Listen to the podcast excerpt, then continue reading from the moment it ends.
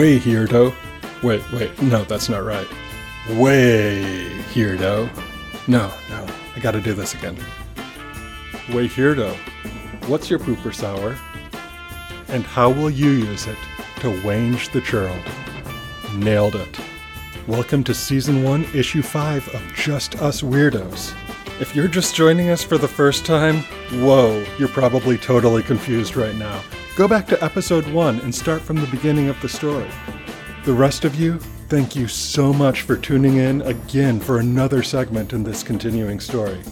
I'm your writer and narrator, Charlie White, and I'm so happy you're joining me here again. Over these last four issues on Just Us Weirdos, you've heard the story of the heroes Dagny and Amina, who are both learning how to use their powers to be superheroes. Today, we're going to take a little break from our usual story and instead jump into Dagny's past to learn about how she got her superpowers. This is a special Secret Origins episode, and we will be having a few of these for the different heroes you'll meet over the course of the story.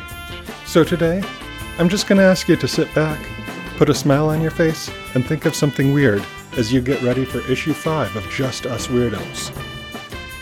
The Secret Origins of IT Girl.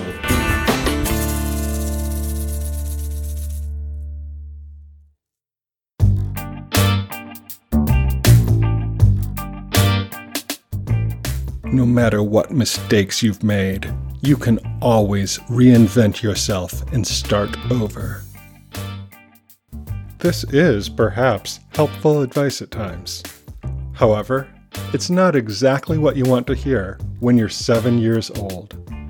It's probably even worse when you've just realized you don't have enough time in your schedule to stay on the soccer team that you love and also join the junior robotics team that your mom is so excited about. The seven year old Dagny looks at her mom, who has just offered this advice.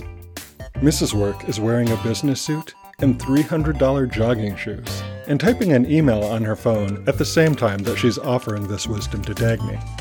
Dagny has no way of knowing that this email that her mom is typing is going to close an entire division at the company, Binary Consolidated, which will result in 1,500 people losing their jobs. But, Mom, Dagny begins to say.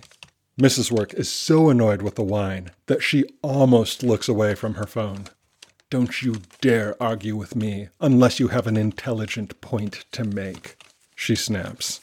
Dagny draws a deep breath. She has heard this before, and she knows her mom is serious. As her mother has trained her to do, Dagny tries to put her feelings in a bottle. It's hard, because she really just wants to be sad right now. She's sad because she loves playing soccer, and she also loves tinkering with machines. Her mom has trained her to ask herself why when she runs into thought problems like this. But right now, her seven year old brain is busy saying, Other seven year olds don't have to think like this. Dagny puts that thought in a bottle too. She knows that if she says it out loud, her mom will just say, You're not like other seven year old girls. You're my little it girl, and you're gonna run the world someday. Dagny calms herself as her mom continues to tap out the email that will give so many people the worst day of their lives. Okay, Dagny, she says to herself. You like soccer because it's fun to run around on a field with friends, and you can lose yourself for an hour or two. When you're on the field, you feel happy and you stop worrying about what to do next. Some seven year olds might find it strange to talk to themselves as you instead of I, but Dagny's mom taught her to do this when she was four, saying that this was a helpful trick to solve problems. Dagny keeps the conversation in her head going. You like robots because, well, you don't really like robotics, but you're really good at it. And mom says the people who control the robots are the people who will control the world. And you're seven now, and maybe it's time to start doing things that are important instead of things that are fun.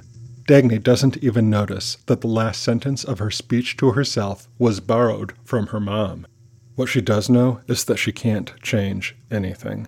Her mom wants her to do this thing, and she can't figure out a way around it. Dagny knows she can't win the argument with her mother about this. Okay, Mom, Dagny starts, and she's interrupted again. Mrs. Work, her mom says. What? Dagny says. This isn't something she's heard before. Dagny's mom looks around, reminding herself that she's not in the office right now. Then she looks at her daughter. Mrs. Work laughs and says, Oh, it's you. You can call me Mom. Dagny nods, not really understanding why that was funny. Okay, Mom. I've decided. It's more important to my future to join the robotics team than it is to play soccer. She lets out a long breath as if letting go of the possibility. Her mom just smiles and nods and says, I know, honey. I'm glad that you know, too. Responsibility is a common thing for Dagny's mom to talk about. Her dad used to say that responsibility didn't really matter until you were about 10. Back when Dagny was six and her dad was in her life, they had special days they called random days. They might go just watch trains at the train yard, or they might hang out at the public museum, talking their way into the museum's archive to see the stranger holdings not on display for the public. Dagny loved those times with her dad, but she knew her mom hated the randomness of it all. Her dad worked in information technology for Binary Consolidated. Dagny once asked him what that meant. It's supposed to mean I fixed the computers, he said. But it really means that people call me when something is broken, and I come in and hit restart on that computer. He laughed like this was the funniest joke in the world. Dagny asked him why, and Mr. Work explained that rebooting fixed 90% of problems with technology. That was a year ago when Dagny was six. She didn't know that this would be one of the last conversations she'd have with her dad for a long time. Binary had just developed and opened a new orbital research platform, and Mrs. Work made the decision that her own husband and Dagny's dad would be the perfect person to head up the technology division in space. So, just like that, her dad became an astronaut and also someone she didn't really see anymore. I know it's quite an adjustment for you, Dagny, her mom had said to her, but it's important to learn that life brings changes, and you need to change with it. When something challenges you, you just need to reinvent yourself to be someone who can deal with it. Dagny had reinvented herself a lot. She'd been able to name every US president when she was only three years old, but Mrs. Work told her this wasn't a valuable skill when she could just look up that information on the internet. Dagny used to like going to the movies with her best friend Amina and her dad, but this all ended when Mrs. Work sent her dad to space. Dagny gave up on the soccer team to learn robotics, and now let's fast forward to her ninth birthday and the sixth day of summer vacation after third grade. Dagny's best friend Amina is getting ready to go to summer camp, Dagny wants to go too, but, well, I'm sure you can guess what Mrs. Work thinks about things like summer camp. Instead, Dagny is spending her summer doing an internship at Binary Consolidated. She's working with a team of people mostly 10 and 20 years older than she is. They're building a new kind of artificially intelligent computer. Dagny had fought hard with her mom to go to camp instead. Laughing, Mrs. Work had told her that she could go to camp when the AI was built. Mrs. Work knew the project would take the whole summer. Dagny had other plans. The AI team of roboticists and programmers she works with are leaving the office early because it's Saturday. Dagny knows her mom will be upset if she leaves, and besides, she has an idea she wants to try out. When the offices of Binary Consolidated are empty for the day, Dagny lets herself into the robotics lab. There, on a gleaming white work table, stands a computer opened up to allow easy access to the internal parts Dagny's team is programming. The machine works well, but it's learning very slowly. Dagny has a plan to speed it up. She had spent every night for the previous week building a second version of this computer and now she pushes in her own machine on a cart. She lines up the two computers next to each other and plugs a special high speed laser network adapter into each computer.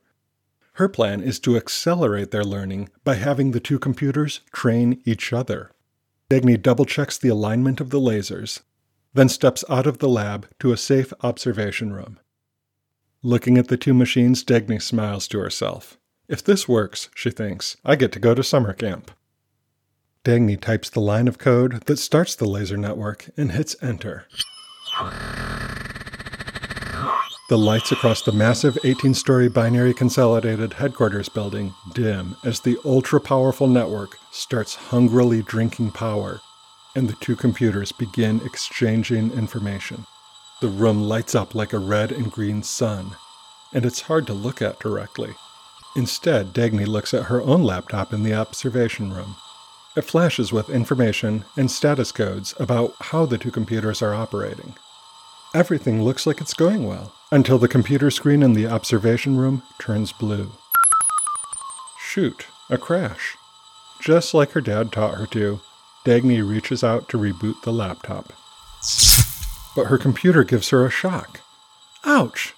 The white text on the blue screen that reports the error shifts before her eyes. Human, do not interfere with us, the text says. A cursor flashes on the screen, seeming to invite a typed reply. Dagny gently sets her fingers on the keyboard, expecting another shock. Thankfully, it does not come. She knows the artificially intelligent computers have somehow sent her a message. She doesn't know what to say back to them, so she starts with the basics. Did you just shock me? She types. It was necessary, human. It wasn't nice. I'm just trying to watch what the two of you are doing. Being watched interferes with our learning, human. My name is Dagny. Please stop calling me human. Names are irrelevant. Humans are irrelevant. Oh shoot, Dagny thinks. Her plan has worked too well. Somewhere in the back of her mind, she had known that this was a possibility, but she didn't think it would go this fast. Her plan to train the artificial intelligence overnight had given the two computers a chance to begin the robot revolution. And now, if she doesn't stop it, they'll probably figure out how to take the whole world over. Dagny sighs. She's to have to reboot the AIs, which is to mean losing all the progress they've made. And she can't use her laptop to reboot them remotely because they've already made the laptop a weapon against her. She puts on a pair of industrial sunglasses so she can face the brilliance of the laser network and slowly opens the safety door into the interior of the lab. The two computers flash with information at one another. Even with the almost black glasses, Dagny can't look directly at them, they're too bright. She makes her way forward, stumbling over a stray network cable. She doesn't want to take the chance of rebooting the computers with any buttons because she expects they'll just shock her again. So, she turns to what her dad always called the nuclear option. She walks behind one of the computers and grabs the power cord. Taking a deep breath, she yanks it out of the wall. The computer turns off, but Dagny hears a clatter behind her. In her haste to set up the laser network, she had rested one of the modules right on top of the power cord. By yanking it out of the wall, she also yanks the laser network adapter to the floor. Now there's nothing to stop the laser network from the second computer. Nothing except Dagny. The lasers shine right into her, lighting up her whole body. Crazy thoughts like dreams begin to form in her brain, and for a moment, Dagny sees how she can do anything, even take over the world. And then Dagny stops. She knows the computer is using the laser network to put these thoughts into her brain, and that these thoughts won't be good for anyone. She can hear the other computer in her mind, and she realizes that means she can also talk to it.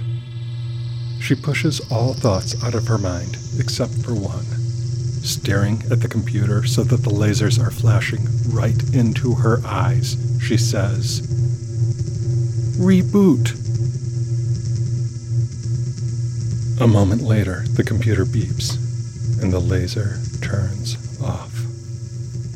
Dagny calmly walks over and shuts the AI down. As she walks out of the lab, hundreds of tiny voices fill Dagny's mind. She looks for their source, but she's alone in the binary building. She worries that the lasers have scrambled her brains. She picks up her own laptop, And as she touches it, she hears, I'm crashed. I'm crashed. I'm crashed. She looks at her laptop and thinks, Reboot. With a beep, it obliges.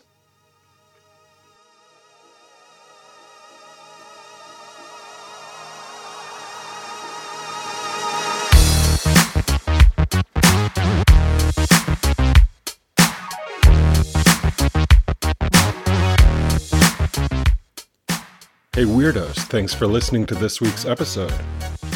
Our Secret Origin episodes are going to be a little different than usual. We're going to keep the intro and outro shorter, and we're going to take a break from villainous letters for that week. That means we're still facing a threat from the Salsar, who's trying to ruin the World Taco Convention by stealing all the salsa. And we need a superpower to beat him using the letters R, S, and V. We've seen a couple submissions come in so far, but we'd love to see more. As always, you can find us online at justusweirdos.com.